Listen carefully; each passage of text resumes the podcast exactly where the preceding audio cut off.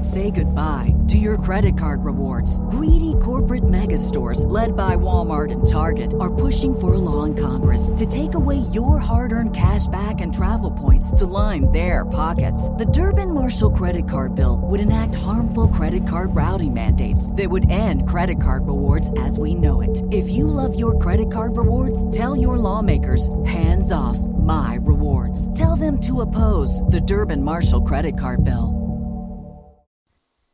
Next up, Bob in California has a leaky basement. Bob, what happened? On one side of the house is uh, actually flat rock, which is going to be finished.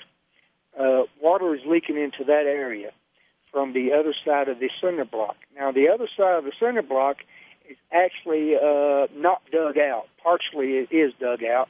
All right, L- let me stop you from your detailed description, which is good. I have one question for you.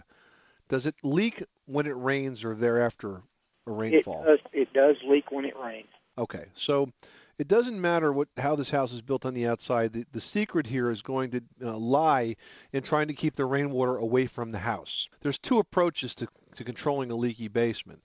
The first one is to seal the basement inside, to seal the basement outside, and hope that somehow, hope against hope, your house will float before it leaks. It's not going to happen. If you want to stop the house from leaking, you've got to control the water flow on the outside. So that means doing everything that you possibly can to control the water around the foundation perimeter by improving the grading if that's possible in this scenario to keep the soil sloping away from the walls. Most importantly, do you have a gutter system on this house? Yeah, I listened to your show. I have uh, the gutters that's coming down. I diverted the water away from the house. Did that help? It does help. I would think that it does. It does, but the main problem is uh, the other half of the basement is kind of rock. The water comes through the re- the vein, veins of the rock itself.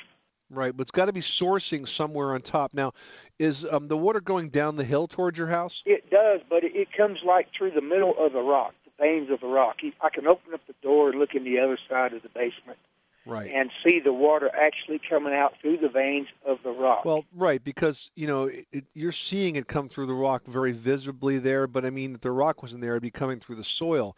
But again, it, it has to do with you catching that water on the outside so it doesn't come through there. Now, is it possible to do anything else to the exterior of a house to direct water around it? Can you add a curtain drain that would accept water running down a hill towards it and, and divert it around it?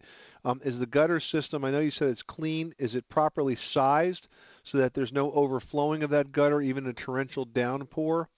Are you taking all those steps that you possibly can to keep water away from the house? Because if you keep the water away from the foundation, it's not going to have any, anywhere to go. The gutter is properly sized. Uh, I do have it going away from all sides of the house.